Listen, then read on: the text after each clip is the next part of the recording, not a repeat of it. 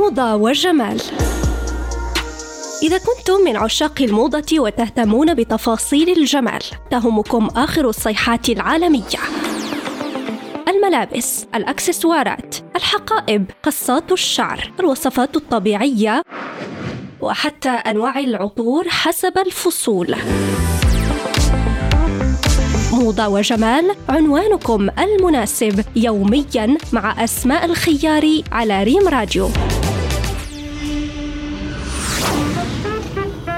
مستمعينا الأفاضل مرحبا بكم في حلقة جديدة من برنامجكم موضة وجمال على إذاعتكم مريم راديو. موضوع حلقة اليوم هو وصفات طبيعيه للشعر الدهني. حيث كتعاني الكثير من السيدات اللي عندهم شعر دهني من مشاكل متكررة من أبرزها تساقط الشعر بشكل كثير مقارنة بغيرهم. لذلك غادي نقدم لك سيدتي بعض الوصفات الطبيعية اللي كتساعد في تقليل إفراز الدهون في فروة الرأس ولإضفاء مظهر صحي على الشعر. أولها وصفة البيض وعسل الليمون بحيث كيساعد صفار البيض في ازاله الزيت الزائد على فروة الرأس وكيمنح الشعر مظهر لامع ومشرق.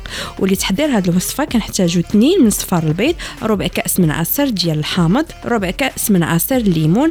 كنمزجو هاد المكونين جيدا حتى كتحصلي على مزيج متجانس وكتستخدميه كقناع على شعرك لمدة 10 دقائق. من بعد كتغسليه بالماء البارد. الوصفة الثانية وهو الموز والعسل. كديري موزة واحدة وكتضيفي عليها جوج المعالق ديال العسل. كطحني كلشي في خلاط كهربائي وكتضيفي عليهم القليل من زيت جوز الهند إلا كان عندك. من بعد كتخلطي هذا الشيء كامل مزيان وكتستعمليه كقناع على الشعر ديالك لمدة 20 دقيقة ومن بعد كتغسلي شعرك بالماء الدافي والشامبوان المخصص للشعر ديالك. الوصفة الثالثة وهي الألوفيرا وعصير ديال الحامض. الألوفيرا كتوفر على الكثير من المكونات المغذية للشعر منها الفيتامينات والمعادن والأنزيمات اللي كتعالج الشعر الدهني وكتعيد له الإشراقة ديالو. ولتحضير هذه الوصفة كنحتاجو ملعقة صغيرة من عصير ديال الحامض كأس الألوفيرا.